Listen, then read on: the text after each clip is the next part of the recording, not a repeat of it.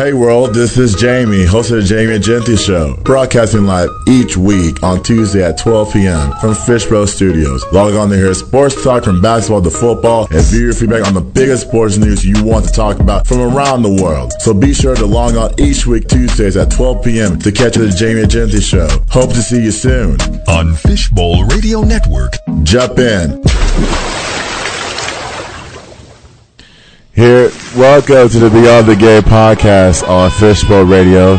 My name is Jamie, and welcome. It's Tuesday, October 24th, 2023.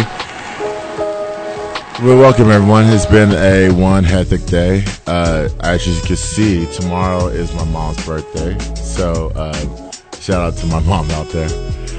Um, so, anyways, um, I had a guest come on today. Um, I I myself had to push it back to to two weeks from now. So hopefully in two weeks, Alex the Dmytryk, he's a former Missouri quarterback. He has a book out called The Cell, and um, I'm yet to read it. But I, re- I listened to one of his videos this morning about turning your job into a dream, and so um, he'll be he'll be on next uh, not next week, but two weeks from now and uh, we'll just dive into some questions, and hopefully uh, we can have y'all get to know him a little bit. Like I didn't know, I didn't, I didn't know him till like I, I uh, saw his, one of his videos, and then I saw that he was a backup quarterback from Missouri back in 2013, 2014, odds years ago. So um, yeah, so we'll, he'll be on the show in two weeks, and um, and we'll go from there. But nonetheless, guys, Today's Rangers Day. Let's give a clap to the Rangers, please. They are World Series. They went uh, going to the World Series. They may be playing the Diamondbacks or the Phillies. I prefer the Phillies because the Phillies uh, have a chip on their shoulder of losing the World Series last year to the Astros and um, and all that stuff. So, but they play Game Seven tonight. D-backs and Phillies. They play Game Seven tonight. So we'll see what happens one of the digs I, I I got from the Rangers is that I didn't expect this this to happen so quickly. I didn't expect this this rebuild to happen so quickly and so efficiently. You know, we talk about organizations not being aggressive, being very passive. Chris Young was like, "No, we're going to go after this player. We're going to go after Adolis. Uh, we're going after Chapman. We're going to go after Jordan Montgomery. We're going after uh, this guy."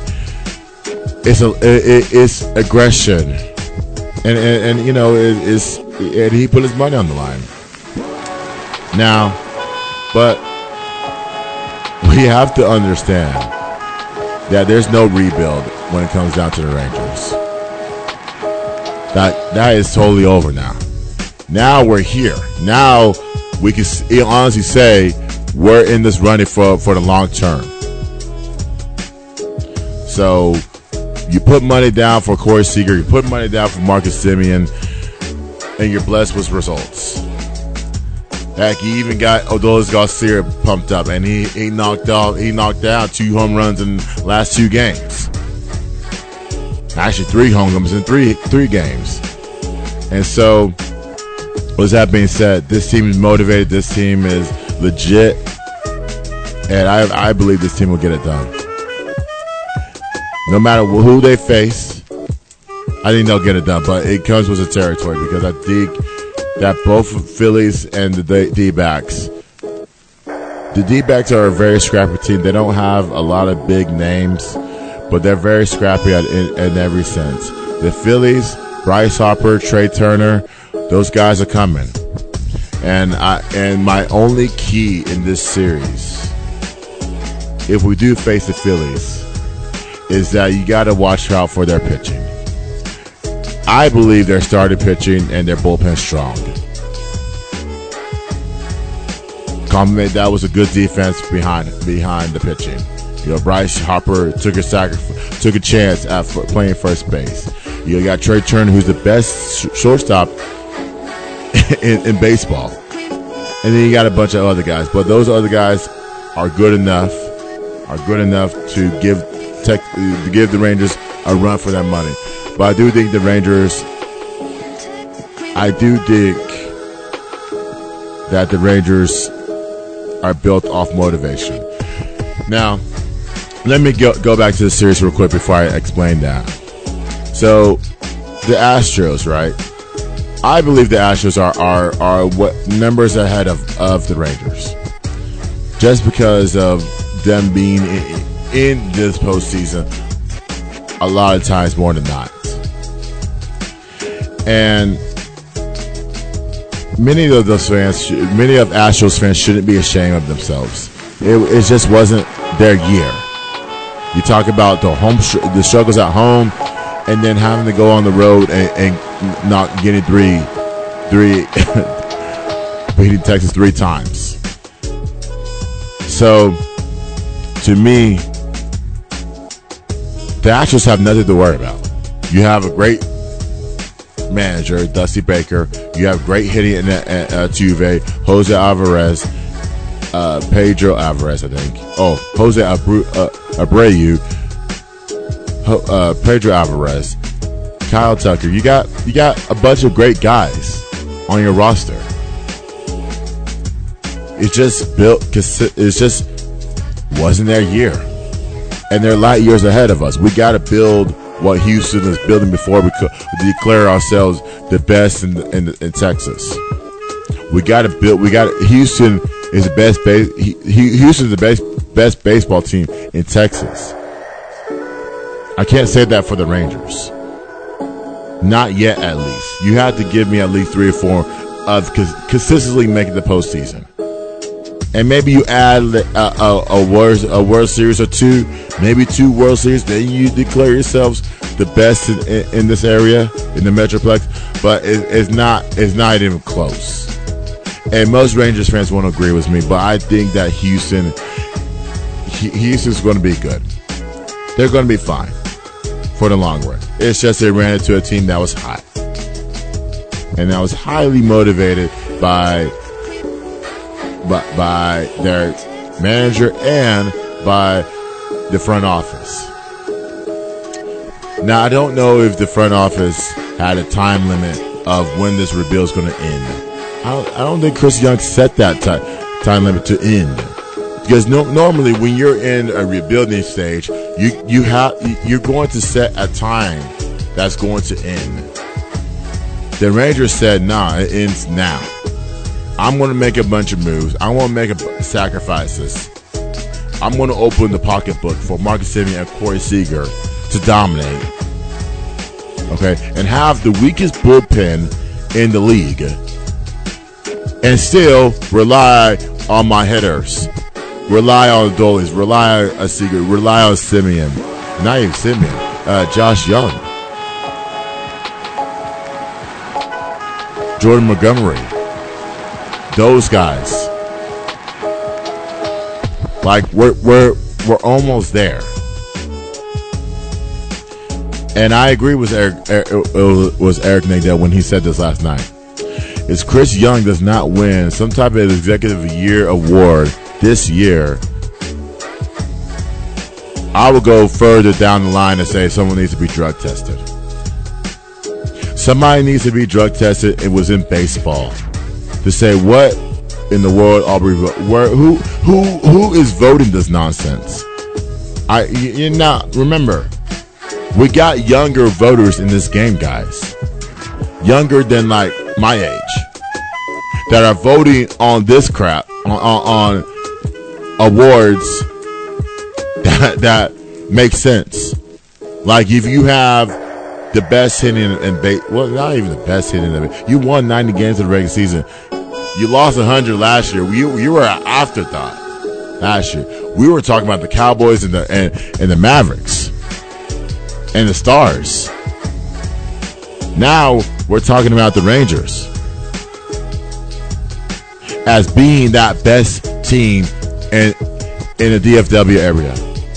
We can't say that from the Mavericks. We definitely can't say that for the Cowboys. Because the Cowboys haven't done anything, the Mavericks are going to continue to tank under Jason Kidd.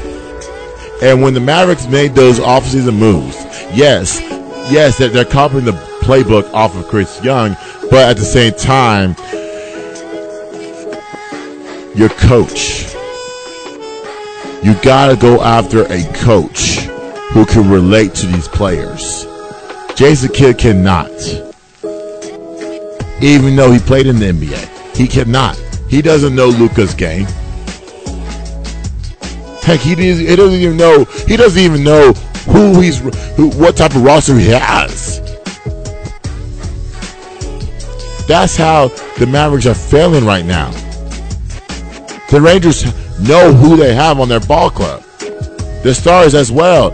I can even say the Dallas Wings, and, and the Dallas Wings are not getting love from this area because they came in one possession, one possession away of going to the WNBA Finals and, and upsetting, upsetting the best team in WNBA history.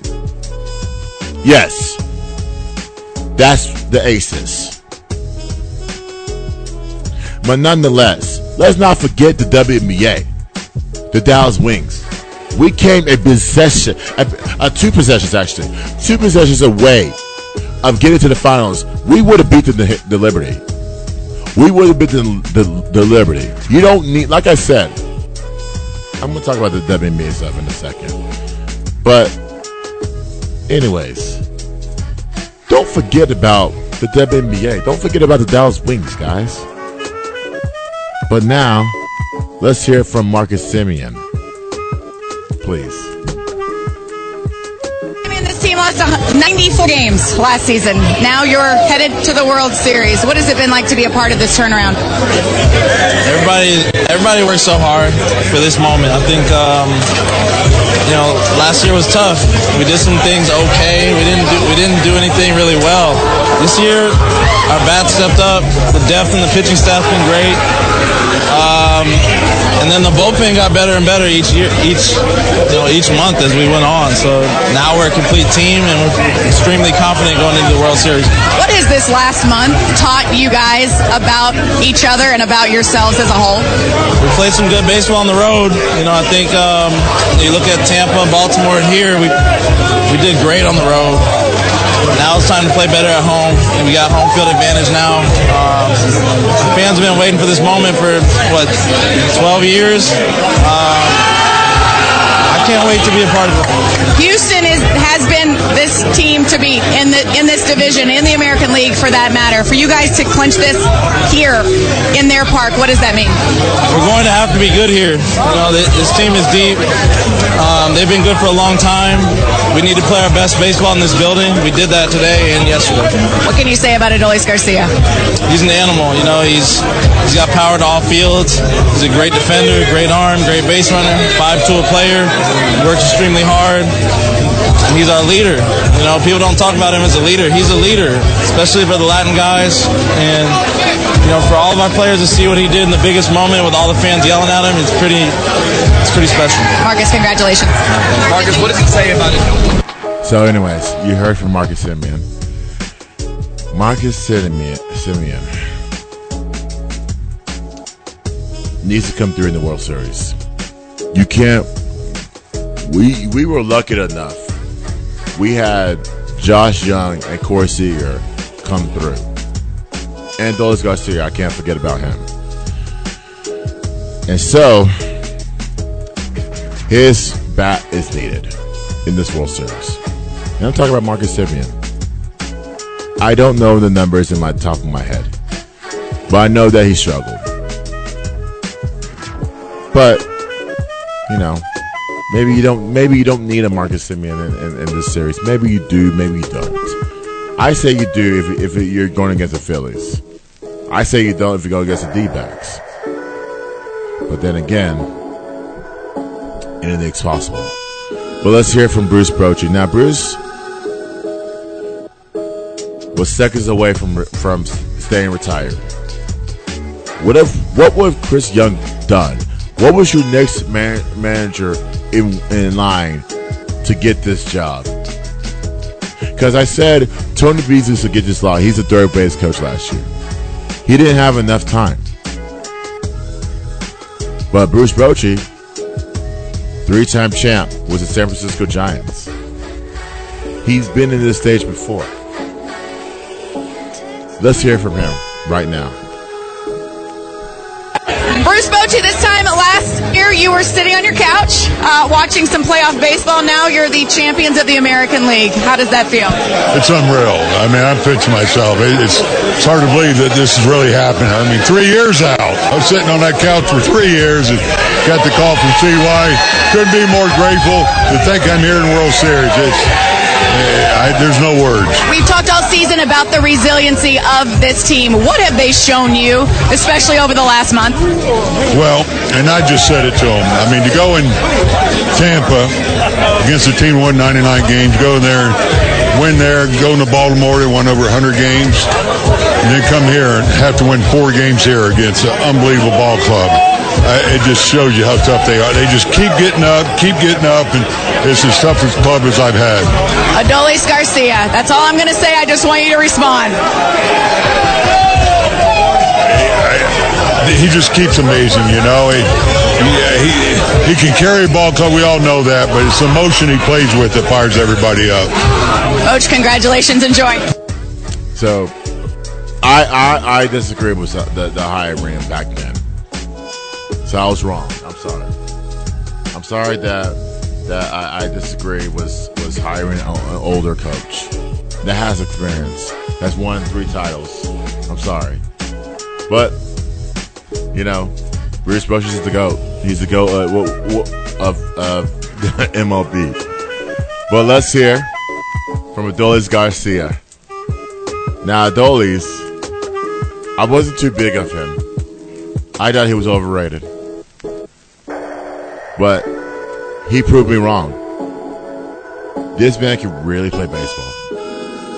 Let's hear from him. The first play. Let's play the first clip from Adolis Garcia, please. Adolis Garcia, American League champions. You are the ALCS MVP. ¿Cómo te sientes? Hey, me siento bien. I'm so proud of this team, this family. I'm glad to be here and be, and be part of this. You always said that this is your family. This is a part of your family. Your family rallied behind you when things went tough. You got booed in this ballpark loudly, but you responded. What was it inside of you that caused you to respond the way that you did? That's what I said during. They was booing me. Uh, my, all my teammates, they say, hey, we got you back, and we're going to win this, and we got this tomorrow again. That's what we did. And you did. Congratulations, Dolly. Thank you. yeah, um, so that's that's what they always do with uh, that's what they always do with uh with, with players you let players get involved. that's what they always do. But anyways, they dropped the champagne.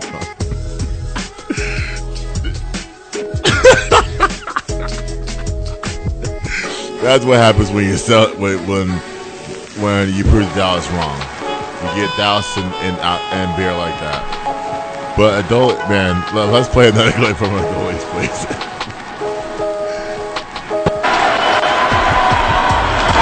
grounded to second. Two years removed from losing a hundred. The Rangers have won the pennant.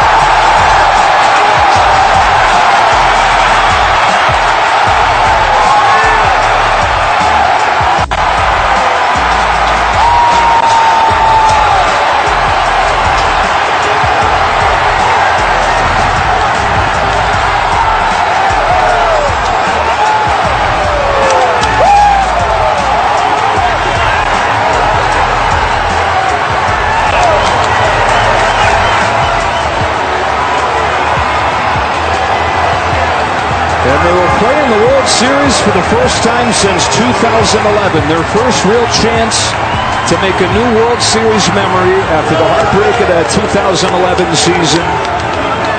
And plenty of heartbreak along this path that they've been able to overcome, that they've responded to. And they're the champions of the American League toppling the Houston Astros. It's a gritty bunch, and uh, that gritty bunch is one step closer to achieving the ultimate dream in spring training. All right. So, anyways, excuse me. So, anyways, um, there you go. That's your champs right there of the AL. I wrote this team off in August when they lost first place. And then you, you go to Seattle, you lose three out of four in Seattle. Then you go to Tampa, play three games there. Well, actually, two games because you won the first two. Then you go to Baltimore, you swept Baltimore. Then you go, then Houston. And now the World Series. So this has been a, a, a ride for the ages. And to to figure out Baltimore and Atlanta, Baltimore Orioles and Atlanta Braves won 100 games this this season. They're nowhere to be found. So it doesn't matter when you win, what you win in the regular season. Matters. It is built on motivation. Oh, sorry, momentum. And I believe the Rangers when they when when they went to Tampa, they had motiv- momentum to win. They had a chance, and they took that chance. They took every opportunity to win those games. And then Baltimore, and then Houston, and now you're in the World Series. I'm interested to see who you face tonight. But now let's switch gears to college football. Not tonight, Friday night, sorry. Tonight is game seven, and Friday whoever faces the Rangers will play Friday night. And, and here, here. So I'm interested to see that. Now let's get to some college football talk. I want to talk about North Texas real quick. So North Texas what played against Tulane. You know, it's been it's been a while. It's been a long time since they played in New Orleans. Um, this team, again, when are we going to stop it? When are we going to say this team is not good anymore? It's just about it's a, it's a season by season season basis, and it showed on Saturday. It showed that this team missed a lot of opportunities in the first half. Questionable play calling, communication, offense and defense.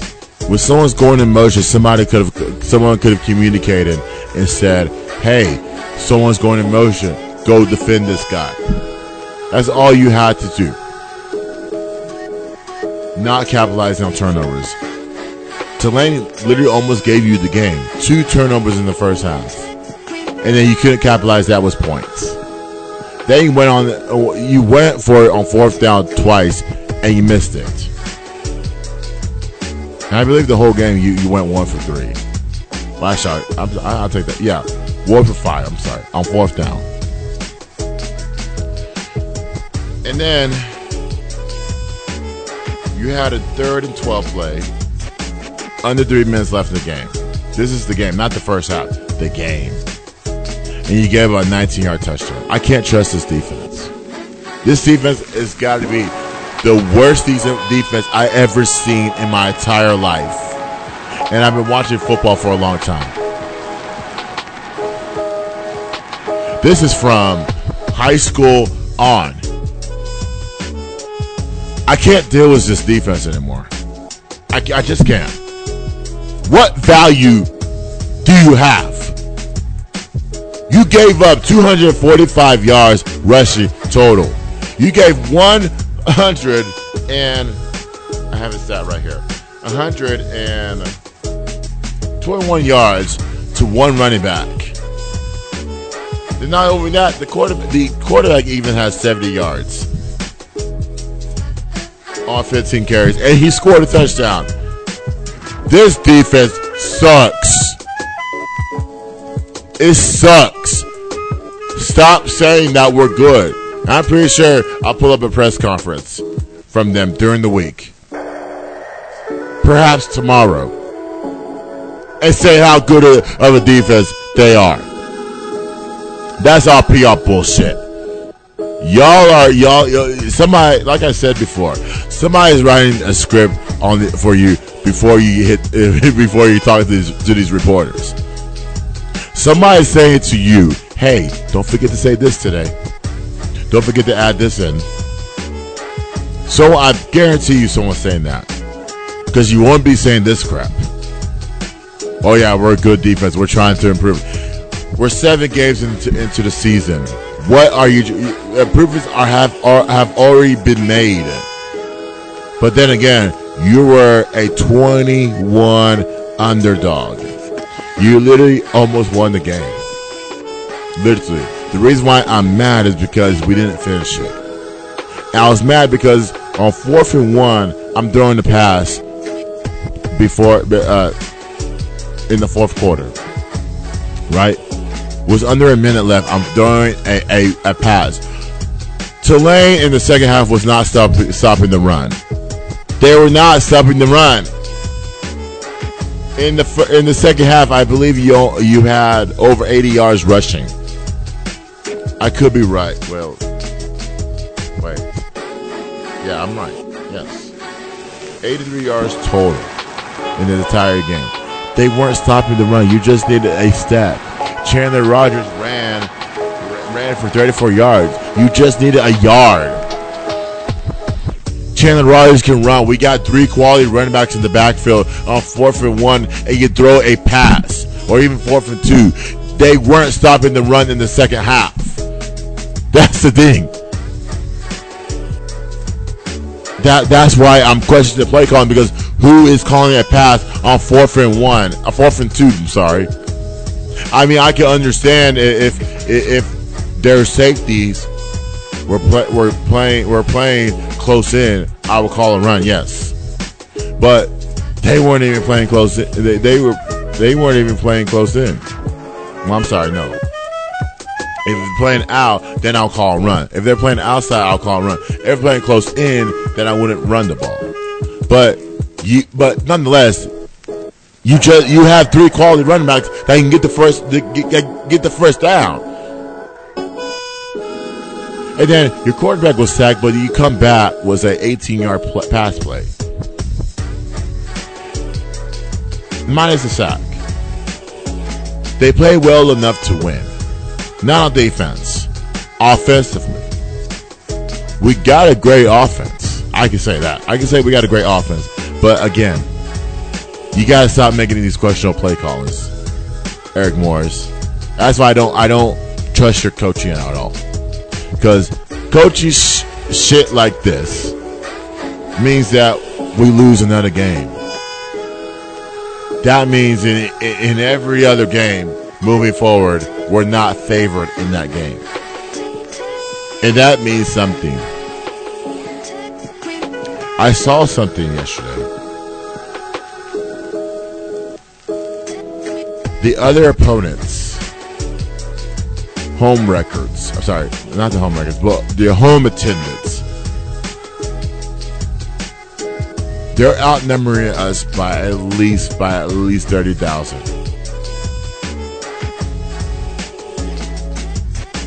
I say that because we got two crucial games at home. Actually, two and a half because you just got to drive 40 minutes to SMU on November the 10th, and that is a ESPN two game. I don't know why that is national televised, but it is. Maybe all for SMU side, but nonetheless, all these games are going to be on TV. Except this one's this one's going to be on ESPN Plus. So, with that being said, we don't have a chance at these other games, guys. Our season's done. And if we go three and nine, what what what, what will happen? Eric Morris will still keep his job. You might get rid of some guys. Some guys will transfer, and uh, some guys may may quit the team. Those are the four things may happen when uh, in the next six. Uh, well, no, I'm sorry. The next five, next uh, six games. No, not six games. Five games. This is this was an opportunity. This was an opportunity. I I, I can honestly say I, I don't see a win. I don't see a win in the next five games. I could be wrong. Maybe you, you go out and beat beat UTSA, or maybe you go out and beat UAB. That's five wins. It still it still doesn't get you a bowl. Wait, you got to get six to get to the bowl. You gave them six. You gave them a bowl victory. Not not bowl victory. You gave them a victory to, to so that they don't have to work hard hard enough to get that six one. Which in this case, they didn't have to work that hard. It's just that we got hot in the second half, and we couldn't finish it. We couldn't call a play calling. You had a timeout. Use your timeout to, to call a different play calling. Use it. You could have ran uh, a, a, a day Adaway or or Johnson, for that matter. Run the freaking ball, ball over the quarterback. Do some read options on fourth and two. I mean, granted, I, I like the play calling. No, not, not the play calling. I like the call on fourth call for fourth down, but I don't like questionable play calling. Take the chance. Take the chance. You had it. The game was there. The game was right there for y'all. And I'm pretty sure at season's end, you're gonna look at this this game, not the rest of them. You're gonna look at this game and say we had a chance. I'm pretty sure those players in the locker room will say that. Will tell themselves that. They won't say it to the media because the media will get on them. But they will say that this game against Tulane was the opportunity for us to get a victory. I have no, no, no. I have no faith that this season's over. It's over. At three and four, it's over. I, I hate to say, it, I hate to say it, but it's over. It's over. This team is garbage. Like on defense, garbage. I, I, I don't, I don't want y'all to. We can't, we can't. The problem is we can't get to the quarterback. We can't get to the quarterback. We have 20 sacks. 20 sacks in six, seven games. 20 sacks. And a bunch of yards that we given up on. But nonetheless, we'll talk about the game next week against Memphis, which but that is another 20 point favorite for Memphis. And I believe that is homecoming. I believe that is. But what a way to get embarrassed on homecoming. If that is a homecoming weekend.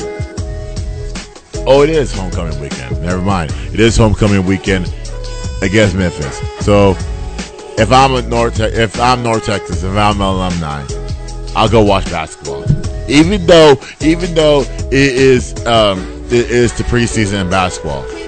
There is a game on Sunday, the 29th. I'll go. I, I I rather spend money on that versus watching this crap on the field. Yeah, that's just me.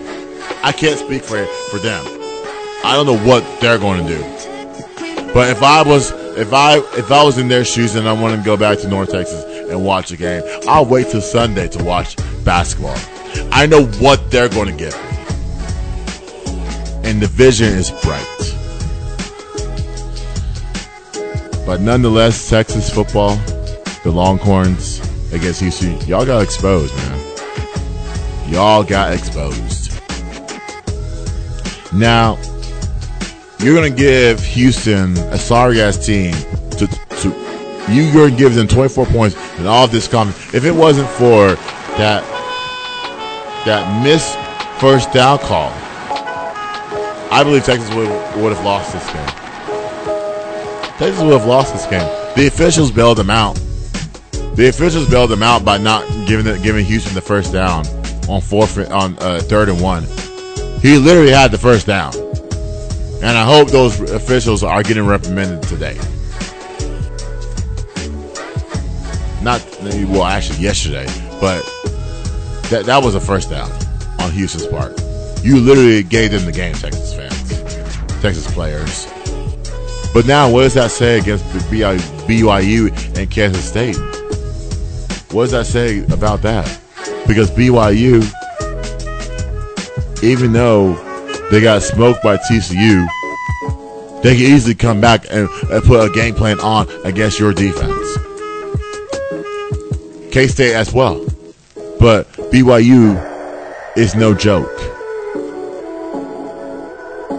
Well, I'm worried. I'm a little worried about Quinn Ewers. Wasn't his best game, but I want to see if he's going to play because he injured his shoulder in the third quarter. So we'll see what happens. But nonetheless, we got a lot to dive into. There's a lot of season left. And There's no clear cut winner. You can say for the Big 12, you can say that Texas is nowhere near ready to face Oklahoma again. I can't do it. I can't say they're they're ready to, to be in in the Big 12 Conference Championship game. I think somebody else needs to take it. I don't know who, but somebody else needs to. Oh yeah, BYU beat Texas Tech. I forgot about that. I just remembered that BYU beat Texas Tech last uh, on Saturday. So BYU does have confidence, and BYU can play in this Big 12.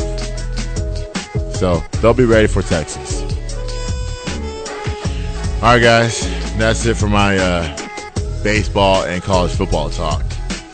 But the NBA season has started. We are back. Okay. How was the off season?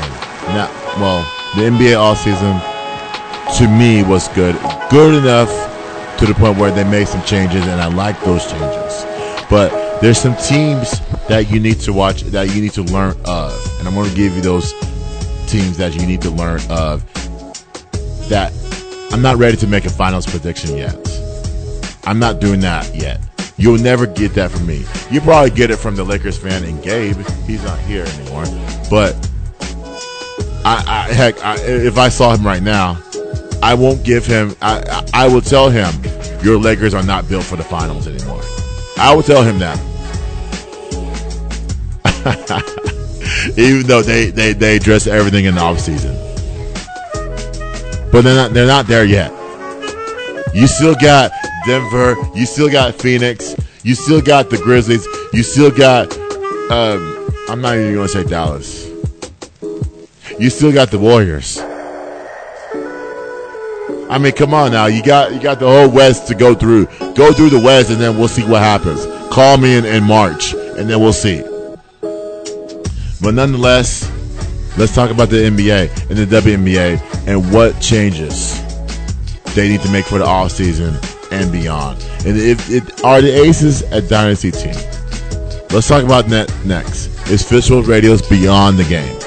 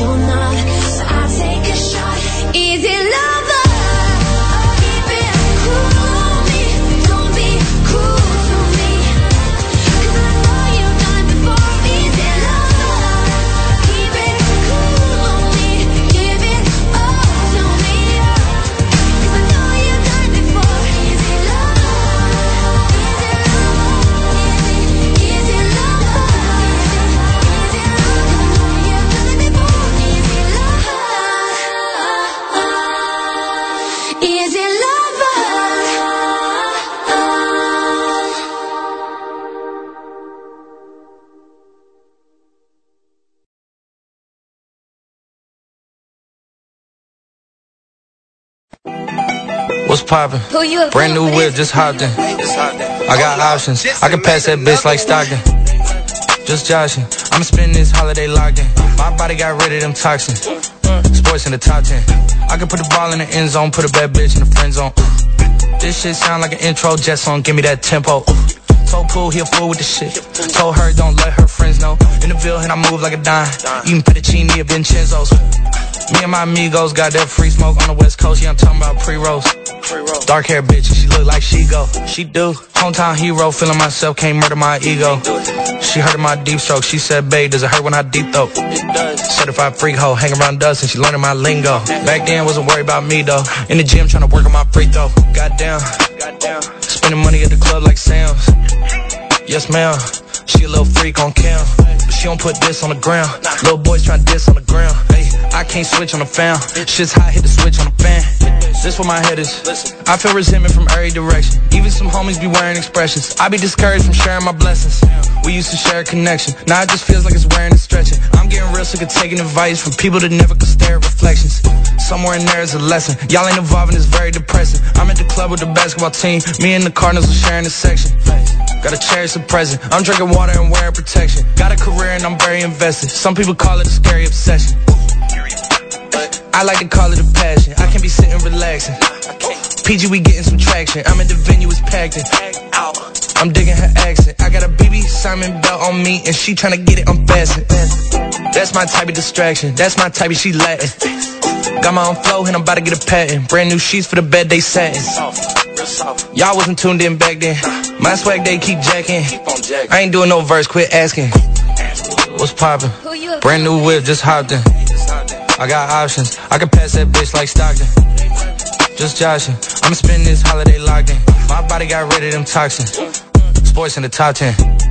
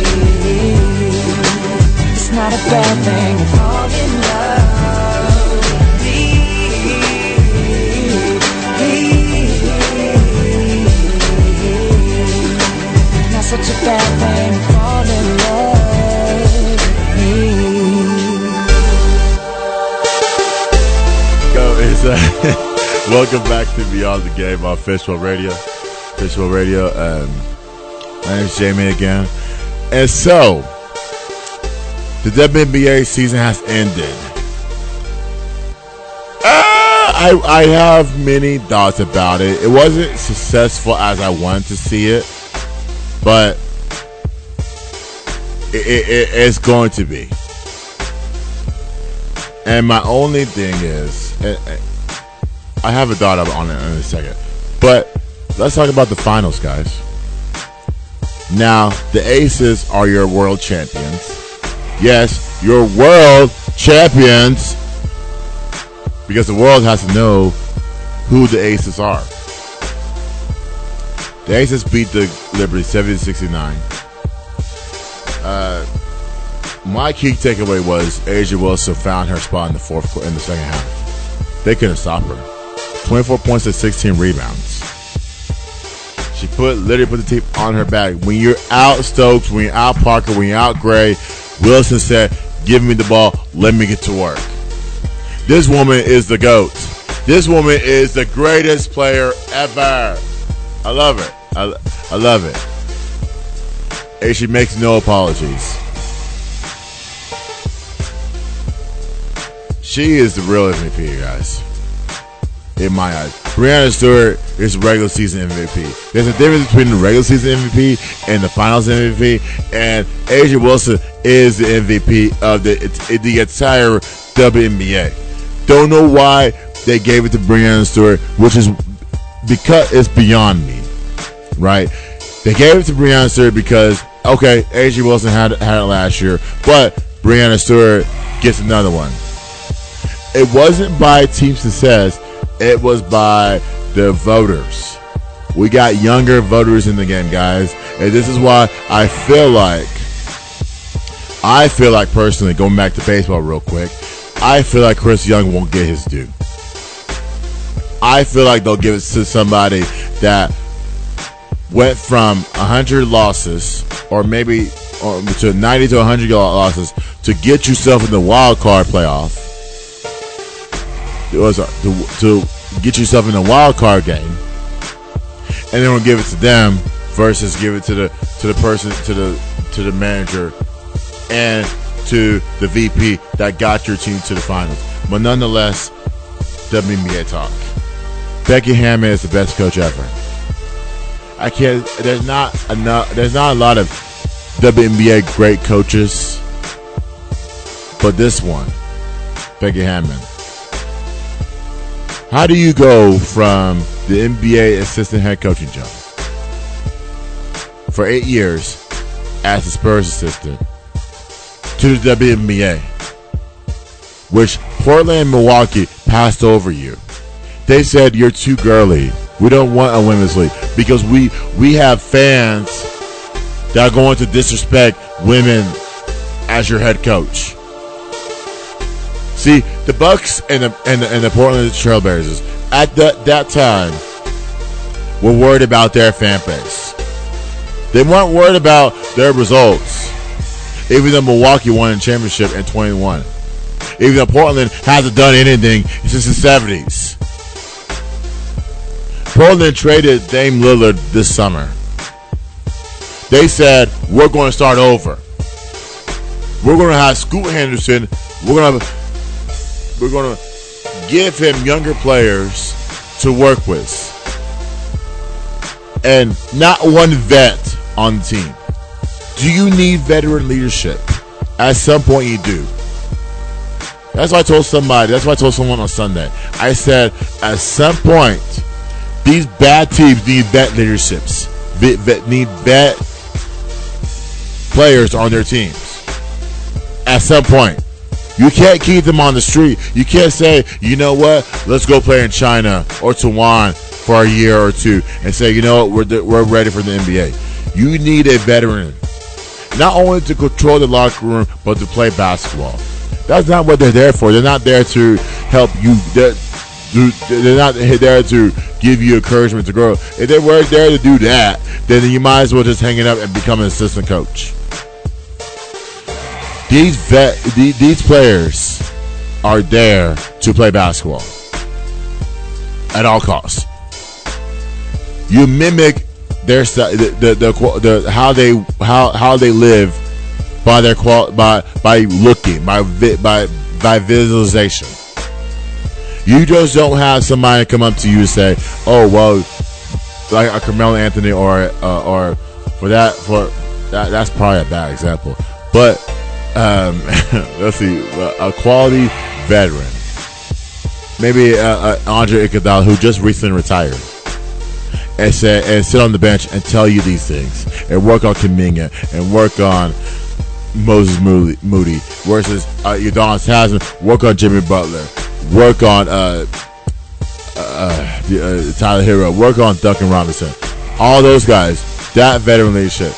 Well, maybe their their their role is reduced, or maybe their role is like just hey, just stay on the bench and coach our players, or maybe they just want to play ball. In this case, LeBron wants to play ball. LeBron says, "You're going to, I want to teach you the game by by telling you where to place to go while I'm on the court. Every veteran veteran has a different style of leading. LeBron says, "I'm going to show you how to lead." Le- Udonis, no disrespect to him, and Andre Iguodala, they're going to sit by your side and tell you how to lead. Maybe players can do it that way. Maybe they don't. In this case, in this case, back to my Becky Hammon stuff. She will never get another NBA job or offered an, an, uh, an NBA job unless unless she gets tired of winning all these championships. Then maybe she'll go elsewhere. But I don't think she's going elsewhere anytime soon. Then you got Alysha Clark. Alysha Clark is a real defensive player of the game.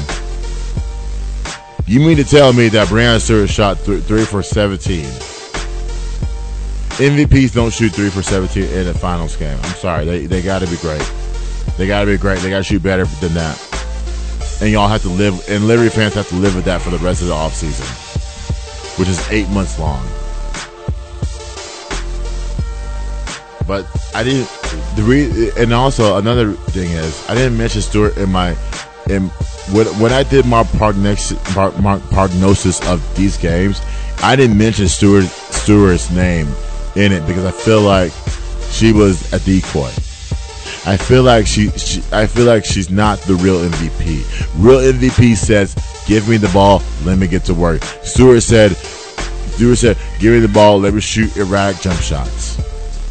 Let me run. She didn't say, "Give me the ball and let me get to work." A'ja said that, and that's why she's the real MVP. We don't have real we don't have real MVPs in the league. She's one of them. Breanna Stewart is not. She's not the MVP. You don't tell you don't have your team give you the ball in the fourth in, in the second half. Well, the entire game for that matter, and you shoot questionable jump shots. You're three for thirteen, girl. To attack the rim. Get to the basket. Change your mindset of the game. She's not the real MVP. I'm sorry. Maybe regular season, yeah. Because the regular season, no one's defending you. They're not defending you in the playoff game.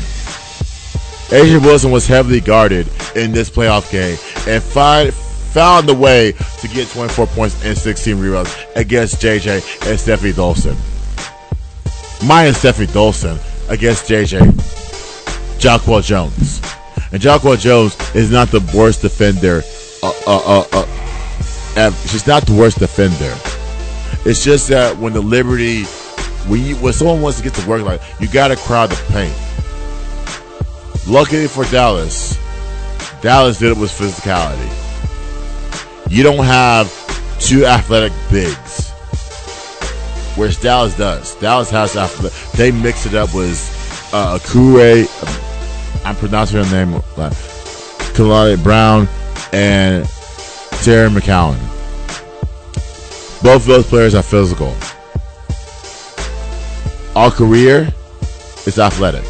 She can defend anybody. You ask her to defend A'ja Wilson, she tried her best, but she's not ready for that moment yet. But Brown and McCowan are. They're both quality physical players. In this case, JJ allowed her to get to her spot. That's why the the the, the Aces are champs. Even though Vandersloot, I said this last week, I said Vandersloot needs 15 attempts. She got 16, which I'm happy about. And Nescu needs to change her game in the offseason. Breanna Stewart needs to say, you know what, give me the freaking ball and let me get to work. Your po- your game is mid post, Breanna Stewart. You can get there. No one was defending you in in the, this playoffs. No one was defending you. You only get hot when you want to get hot.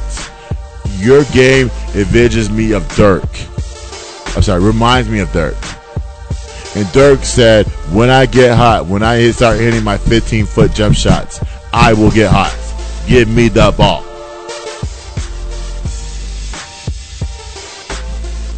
Now, are they a dynasty? I would say yes.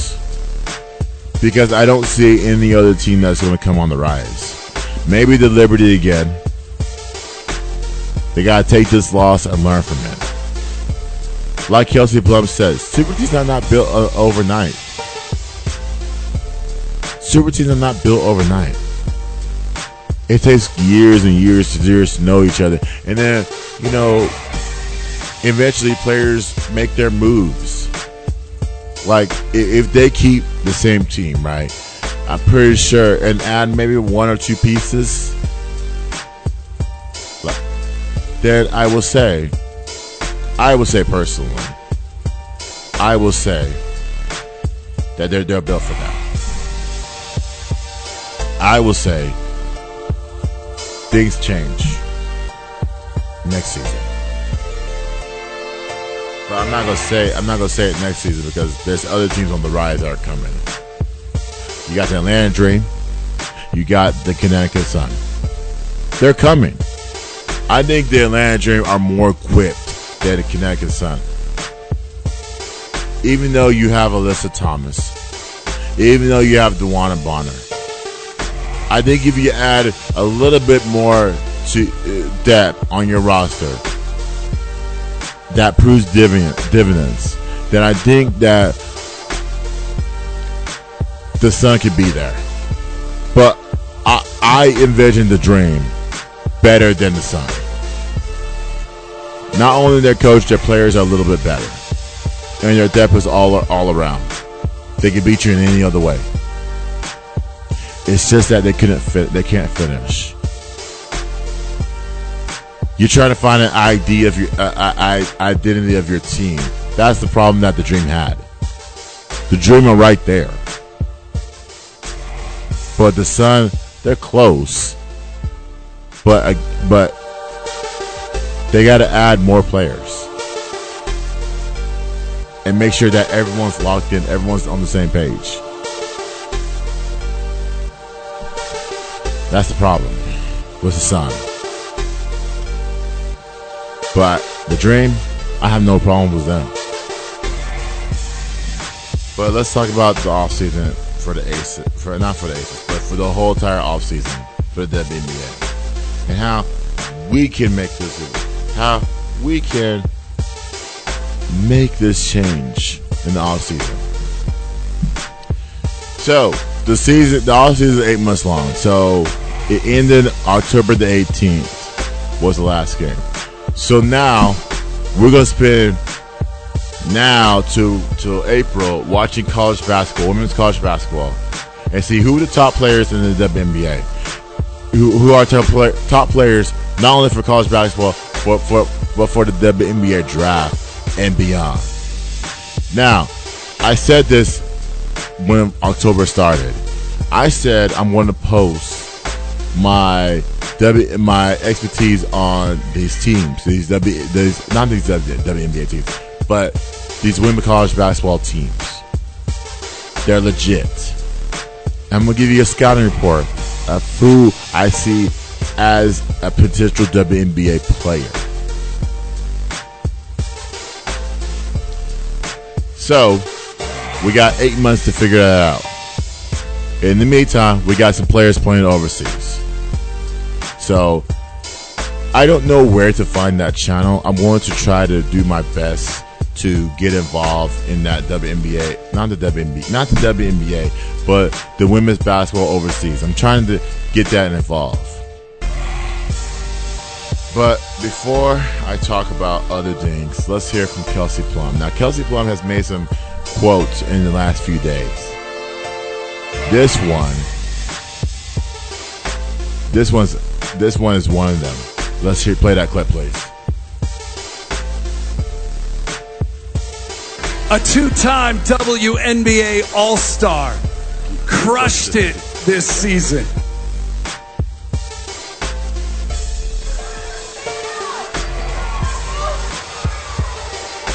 Las Vegas.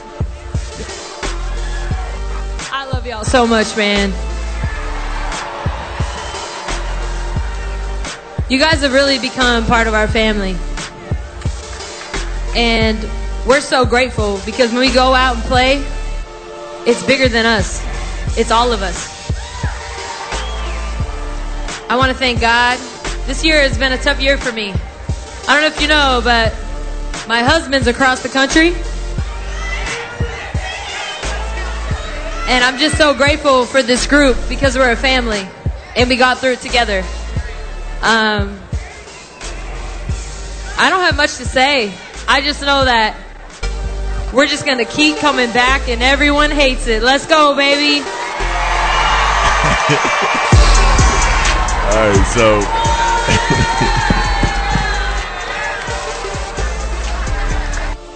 so anyways, uh, that was from Kelsey. That was Kelsey Plum.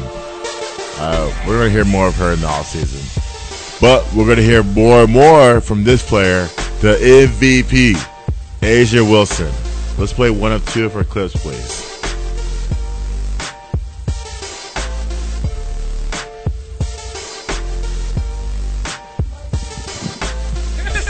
Okay, so period. Usher. Usher, I saw you got your little National Usher Day. Adele. Uh, thank you so much for that. But we lit. 40? We lit. The parade is Monday night. Night. Monday? Which Oh, means you Vegas got should all have the to be time. I know lit. Last year I said four shots. But this year we going eight. Oh! So get ready. Children, children, please. And we're going to to try to Stay clean up our parents. language and make it more Yes, family yes, friendly. children, we're gonna do better. But drink your ginger ale, have fun, listen to your parents, go to bed on time, go to school, get good, good grades. Old people, not old people, but people that aren't children, drink responsibly. But we about to turn up right here. Call the Uber. We it. Get get back to back champs. You already know what it is, eh? So, before I play this another A'ja Wilson clip, uh, when are we going to have an A'ja Wilson day? When is her day? On her birthday, or or you gave Usher the keys? You gave Adele her residency. Actually, you gave Usher his residency as well. So when does A'ja Wilson in, in in the town of Las Vegas get her day? I'm pretty sure her day's coming. Her day's coming. But let's play a clip. Let's play uh, the clip that she dominated the Liberty in, please. Here's George. There is a touch for Wilson. Wilson and a Jones and able to finish. Assertive take from the two-time MVP. one of the things that Vegas loses without Chelsea Gray. She is a terrific rebounder from the guard position. Wilson spinning, taking, and dropping it home. Without the steady hand of Chelsea Gray, their all-world point guard. Oh, what a look!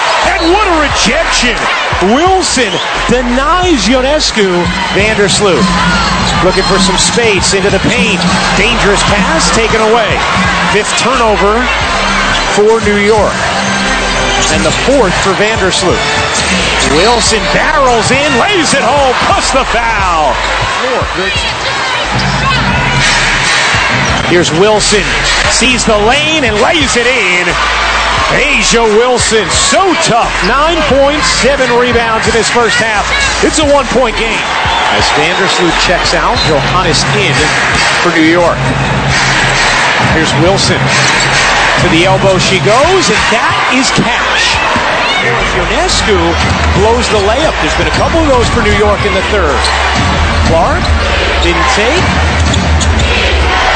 Wilson once again matched up on Johannes, and that is easy prey for A'ja Wilson. Get any easy looks throughout the course of these finals. Done a nice job on Stewart throughout the season in general. Wilson from 13, smooth. Most confident she's looked in the entire playoffs. Five-time All-Star playing like it. Wilson back to work, spinning and finishing. My goodness, A'ja Wilson. Young. Five to shoot into Wilson. Bodying inside. A'ja Wilson is unstoppable.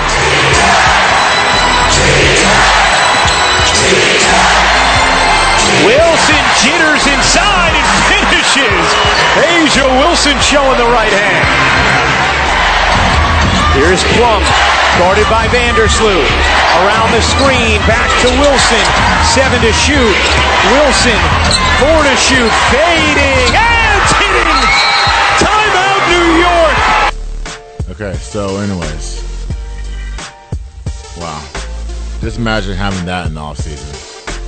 Now let's play another clip from um, from them crashing the press conference, please. A two time WNBA All Star crushed it this season. And I'm here to tell you, ain't nobody in the WNBA likes to play against. Yeah, we just came. Yeah. Wait, y'all, I'm being serious. I'm being serious.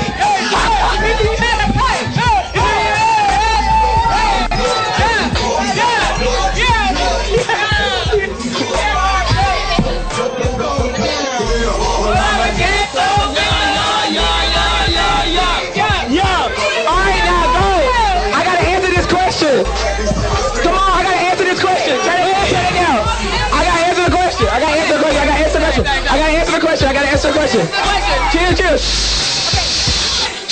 It's a great question. It is a great question. Let us answer. This is what it's all about. Like to have your name sketched in history right now with other teams. Like we never gave up, and this is a moment that we need to celebrate. This is a moment that not a lot of people get a chance to do it, and for us to do it and be shorthanded, it's truly amazing. It just makes the win that much more, so that much better. So at the end of the day, it's huge. It, like AC said, it's hard getting back to the finals, but to win it again, it's ten times harder. And I'm grateful. I'm gonna go to war with these wounded warriors every day.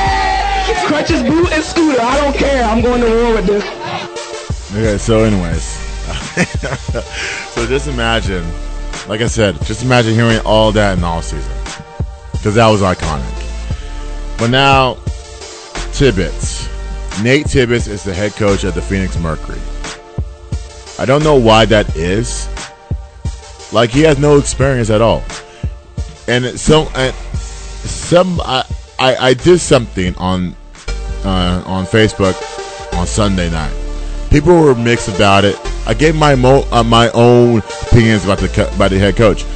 First of all, there's no diversity in the game. There's no women's head coach in the WNBA. Well, there is, but at the same time, we're trying to encourage women's coaches and the, the women to coach these players in the WNBA. We want more women in the WNBA because it's, a- it's a women's league. We don't need a Nate Tibbs. We don't. We have never heard of him. We've seen him. In, we've seen him in clips and bits. Just, just look at the Orlando Magic. Look how their organizations ran. They can't even get uh, uh, Paolo Banchero right. Heck, for Jalen Suggs, who is their All Star on their team? You have two All Stars on your on, on the Phoenix Mercury right now, possibly three. Okay, you're telling us, Phoenix Mercury fans. I'm not a Phoenix Mercury fan, but I will say this: that tweet that he that that that was shown to me the other day. Oh my gosh. He said he needs women players to help him coach the, the team. Like what the wh- why why you, you just got the job. The owner and the GM believed in you. See, th- see, this is bullshit. This is why the players didn't have no say in, in your in, in who's going to be their head coach. They had no say at all. They didn't even know. They said, "Hey," they went to the auditor roster, Brianna Gardner. Hey, hey, we got this random guy who's your head coach.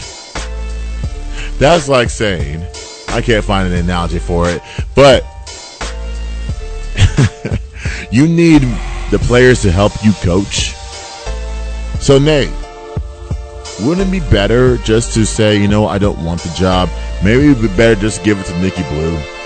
Nikki Blue connected with the players. She won seven games. She won more games than Vanessa Nygaard has ever done. Vanessa Nygaard has done nothing. Nikki Blue kept the distractions away. She said, forget Skylar Diggins. We're worried about the team itself. Who cares about her? If she wants to play, then she'll be she'll be on, on the phone to play for the team. Nikki Blue kept it out uh, of the court. We're focused. We could be the worst team in the league, but we still got a season to play. Oh, that's good. I like that. Y'all, y'all should save that. I'm coming with this quote, man. uh, it's just a terrible hire, guys. So I want the WNBA to really, really, if you're going, if these teams are going to go ahead and fire these coaches, right? I really want y'all to take a deep dive into who is coaching your team. Who has the most experience? What are they doing differently in their organization? I could have named off five coaches that are better fit for the Mercury. Briann January, who is the assistant at in, in, in Connecticut. I would have said. I would have also said um, Courtney Paris. She may run the. Uh, for, she's never been a head coach, but she can run the same philosophies. You got remember you got a veterans and a younger player on it. You don't have. You don't even have veterans on your team. You. I'm sorry. You don't even have young players on the team. You don't have rookies. You don't have second year players on the team. You have vets that want to win championship. Let's see. Number three, I would have said, I would have said uh, Natalie Nakase. Number four, I would have said Tyler. I can't remember his last name. The assistant coach, the assistant man's coach. I would have said him. Number five, I would have said. I would have said. Um, she shouldn't, shouldn't she shouldn't be coaching, but I would have said um, DeLisha Milton. Well, she should be coaching, but she's but she wants to coach young players.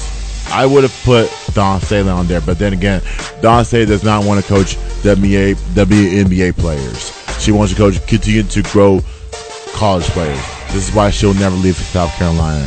South Carolina. So to me, it's all about the experience factor, and it's definitely all about who can relate to the players. I would have said if somebody it was retiring, right? A former WNBA player coaching on the side, right? College or just doing random things. I would pull them out of retirement and said, hey, would you like to coach a team? That's how you grow the game. If you add more former WNBA players, that's how you groom the game. Why do you think Lisa Leslie is coaching the men's team in in in, in, in Summer League basketball? Why do you think Cynthia Cooper is nowhere to be found? Why do they have to force Sheryl Swoopes out of retirement to be invested in women's basketball? Because year, 10 years ago, she wasn't. She wasn't invested in it. But yet, as of recently, they got they pulled her out and said, "Hey, here's our vision for the WNBA. Can you can you invest in it?" She has to say yes, right? Because it's going to work at the end of the day. So we're trying to get former players. We got Candace Parker, who does a great job on TNT. We got her saying, I don't want anything to do me. I already know what it is. I already know what my retirement is going to be. I don't want to be in it. But we're trying to keep her. We're trying to keep former players. If you want your brand to grow. If you're saying we're we're growing for the next 27 years, Dion has done it in one year. In one year. Then you got to bring more women in. You got to add more teams, guys. You got to add more teams. You add one team in 2025. One team. Let me ask you a question. Who's going to be your your your, cornerstone of the franchise in 2025? When you have that team, that cornerstone of the franchise, who's that one player that's going to be that cornerstone? And you have 50 states. Every state should have a, a WNBA team on it in it. Sorry, in it. Not add a, another California team. Ever try ever telling themselves the truth. You see how ESPN tomorrow t- tonight through the rest of the season, ESPN and TNT are going to have games on Tuesdays and Thursdays. ESPN is going to have games on Wednesdays and Fridays. You see how they promoted the NBA versus the WNBA? The promotion is garbage on the WNBA side. They need to find a way to to put more games on TV. I um they did their best every Friday night. But it's not enough because there's not enough there's not enough visibility. Amazon probably do it once a week. I'm like, you can't do stuff once a week. The W the, the NBA is on every single day. More coverage. They they run coverages from October to July almost. To the point where they rather show the summer league than a w, than a WNBA game, because they know that haters of the WNBA are going to come out of the woodworks and say, you know what, we hate the WNBA, we want something else. The ESPNs, all and all of them, all those, all those channels, all the world, they they rather show, they rather show that. They, they're going to focus on the negative noise versus the positive noise. The positive noise says, hey, put the WNBA on every single day. I want that. If you want true growth in the program. But then again, if y'all want to stick to the, to the random, every once in a while, ESPN is going to show this game, then more power to you.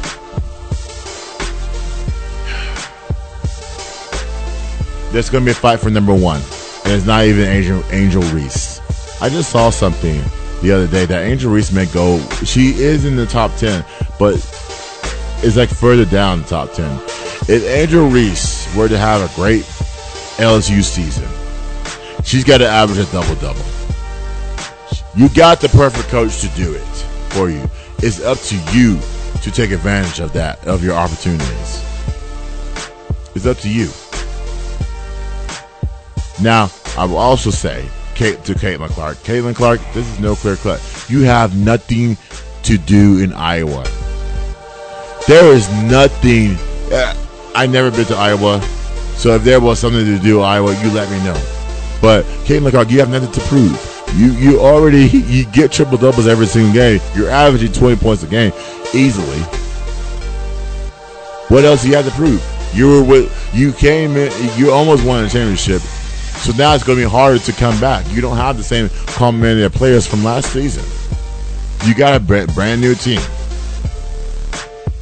So with that being said, Caitlin, I know the decision is going to be tough, but what more do you have to prove? All right, so I want to get to my NBA stuff, but I'm going to try to speed through it. Well, actually, let me do my Texas teams, and then I'll post what I want to post. I'll post the other stuff on the other side. But I will get my top 10 teams that I, I'm looking forward to. This is my expectations. So let's start with your Mavericks. So the Ma- so Bleacher Report and CBS, they had the Mavericks at 44 wins. I had them at 44 wins as well. Uh, again, who needs to sacrifice more, Kyrie or Luka? Again, sacrifice Kyrie or Luka. Nobody sacrificed between those two players last year. It, it was always a game by game stretch. It was Kyrie's time, and then you got Luka's time. Kyrie's week, Luka's week, and then out of the blue you may get a Josh Green week, or out of the blue you may get a Grant Williams week. Out of the blue you may get a Tim Hardaway Jr. week. Maybe get Seth Curry. You maybe get Max uh, Maxi Kleber. Maybe you get um, who else am I am I forgetting? You might get a um, a, a, a Jaden Hardy week. Those type of weeks, but again, those players have to sacrifice. Look, we know Luka's not going to be healthy. We know Kyrie's going to be we're going to ball out, but at the same time, sacrifice. Maybe the Mavericks are, are, are going to win this year. Maybe they're not. But in this city, they're the last to make improvements. They're the last of it because they're not ready to win a championship. So I mentioned this in, in when I was doing my head coach's uh, things in, in uh, I think it was in May. No, it was in July. Sorry. I said I put down my top ten coaches that that need that we need we need a testament of their of their coaching. Jason Kidd needs to survive this season. This is the season where Jason Kidd needs to survive at best. Because again, if you're in the position of in, in if you're fighting for a play-in, or better yet, no fighting for the play or not, or completely out of the postseason, which that could happen, then your job's then you're out. You're out of the job. Nico and Mark Cuban or whoever is talking, whoever makes those decisions, have to make a decision on Jason Kidd so that they don't lose Luka. So this season it's going to be either Luka or Jason Kidd. That's, that needs to be gone. So, for me, I had them at 44 wins. I'm going to say 44 and 38. And then they'll be the playing game, and then we'll see what happens. We'll we'll see where they built. Well, we'll see what, what what their team is from there, and we'll we'll definitely talk about throughout the whole entire season. The Spurs. Now, how do you use Victor? Okay, and then Zach Collins. Can Zach Collins be that big man that we, we're we're used to? We're missing because everybody's putting pressure on Victor to perform. Yes, that's true. You can put pressure on the number one pick to perform, but he's going to have games that he's not going to play well. We gotta kid. We gotta stop kidding ourselves, guys. We gotta say, you know what? Victor is going to have those moments where he's going to be a rookie. We treat him as a 10 year vet. He's a rookie. He's never been in the, in, in the U.S. before. You got to give him time to groom his game. So, how I utilize Victor, I feel like he's going to get at, at least starting off at least 30 minutes a game starting off. Because I don't think he can play past 30 minutes right now. And if we put pressure on him, he's going to crash in three to four years. And we don't need players crashing like that in three to four years. And then everybody will be calling for another draft pick, and then we'll start comparing to Duncan, to Dave Robinson. We'll start bringing up old shit in the past versus the present. This team's our present. They didn't provide enough help for Victor. And then I expect Devin Vassell, the one player that I see on this roster, stepping up. I expect him to step up this season. I know injuries played a factor, but I expect him to step up this year.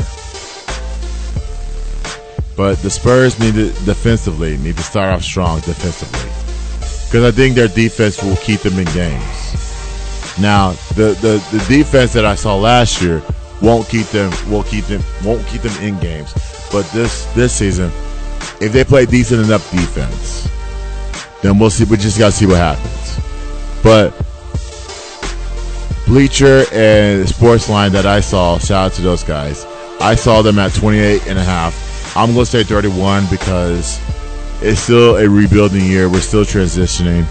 We're still going to have good moments. We're going to have a lot of bad moments. But I just want to be honest and say that as a Spurs fan, I, I hate to accept bad moments, but I have to accept bad moments. I'm sorry. I, I hate it. I am still going to chill for the Spurs, though. I want them to do well. If they surprise me, then yes. Then yes, I, I it, you know, if they surprise me was 39 wins, then then uh, then the rebuild's over. But if they surprise, if they surprise, but there's no surprise here. 31 wins at best for me. That I will say. 51. All right, so that's a nine win improvement from last year, guys. We went 22 60. So that's nine win improvement. So we're going to be fine. We'll, we'll draft in the top five again, and we'll see who we can get out of that draft to help Victor out. Houston. Houston, they have them at 31 and a half. I will say 30. For me personally, 30. What approach will Ime take? Players have to show growth. So that's so Ime, they got to show growth. Ime has to show growth, and the players have to show growth as well. They got rid of Kevin Kevin Porter Jr., the the toxic player, very toxic. His game is toxic. He's toxic. They added Jeff Green. Jeff Green was the best thing running. They added Dillon Brooks. They added Fred, Fred VanVleet. So now they say to themselves, "We got we got a good team to, to compete."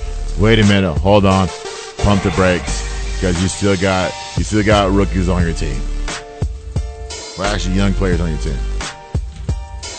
Then they added, look who they added. They added Dillon Brooks, like I said. They added Victor Oladipo, and they added Fred VanVleet, and they added Aaron Holiday. Guys that are vets that have been around the block before. So the future is bright. You keep them around together in Houston. The future is bright. Look at the Astros. Look at the Texans now. I can honestly say the Texans are better than the Dallas Cowboys. I can't believe I said that. On, on, on an organization on an organization st- state, the Texans are better equipped than the Cowboys. They may make the playoffs this season. I'm talking about the Houston Texans with a rookie quarterback. But yeah, we're we're going to continue to have problems with our quarterback. So, but their weakness is, is, is poor shooting and immaturity. Now you you got rid of Kevin Porter. Okay, you got rid of Kevin Porter for a number of reasons. You don't want on your team anymore. Now you have Dillon Brooks. Now, I don't want Dillon, the same Dillon Brooks that came from Memphis that the owners blamed for their recent downfall. Dillon Brooks is a decent player. He left that franchise because the organization failed to believe. They rather believe in a gun and a gun guy and Ja Morant versus Dillon Brooks. This is why he left. They believed in that garbage versus the the decent the decent guy. I'm not calling Ja Ja Morant garbage. I'm, I'm just saying his situation is his situation that he put that he himself put himself in, and eventually has to know account has to take accountability. You can't take accountability by hanging around with the same amount of guys. Eventually, eventually you have to grow up a little bit and be that pro that everyone else is expecting you to, expecting you to be. So, out of the Texas teams that I say, the Mavs may have a chance this year. they they're not going to win 50 games. They'll probably go at best a six game losing streak. They'll play a stretch of games where they'll probably like supposed to win or may may lose or lose random games at best. But the Mavs do have a chance. It's not a playoff chance, but they do they do have a chance to make the play-in game. I'll say that. But I will say this as my top ten before we leave. So in the West, I have, and I'll post the other stuff on my group page and Facebook and all that stuff, and y'all can go go from there. So in the West, I have the Nuggets, I have the Suns, I have the Lakers, I have the Warriors, I have the Grizzlies, I have the Clippers, I have the Kings, I have the Pelicans. But the Pelicans could move up to six. Full, full, full, full on healthy Zion, they move up to six. The Mavericks, they must stay consistent. I had them at nine. And then number 10, the Thunder. Now, the Thunder, they just got to play a little bit of defense and have that team chemistry. They can move up as well in the top six.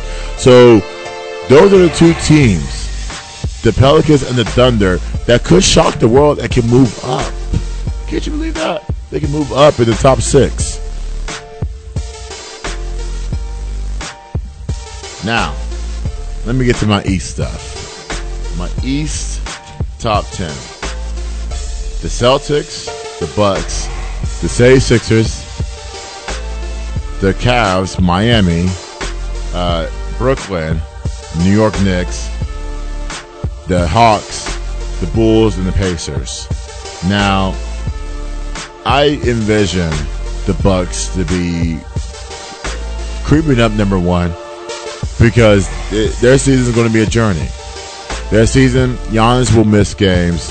Khris Middleton will miss a bunch of games. Let's, let's, let's make it hands down. This is why they got Dame Lillard. Dame Lillard, Dame Lillard is durable. Durable. He's going to get him out of the games where which in which Giannis and and Khris Middleton would miss games. Dame Lillard will keep them in games. Bobby Portis, can't forget about him.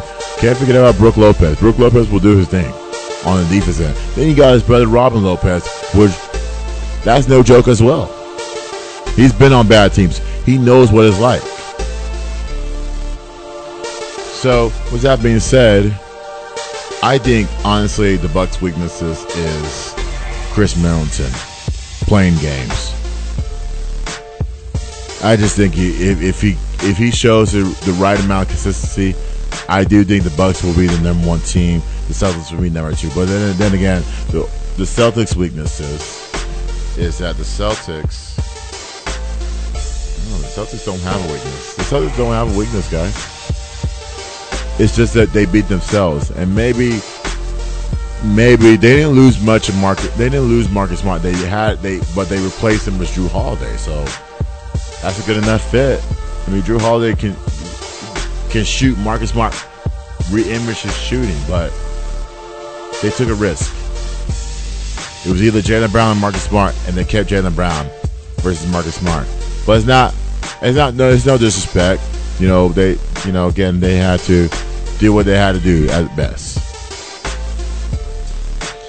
All right, guys. So I'll post the rest of this on my social media place. But next week, again, the Cowboys are here. The reason why we didn't talk about the Cowboys this week was they didn't play a game, which it, it took it, it kept my emotions down a little bit. But we're gonna talk about them next uh, next week We're against the Rams. We're gonna talk about North Texas versus Memphis, and then we got a bunch of other basketball stuff we're gonna dive into. All right, guys, let's talk about that next week and a bunch of other stuff. It's Fishbowl's Raiders Beyond the Game, and I'll see y'all next week.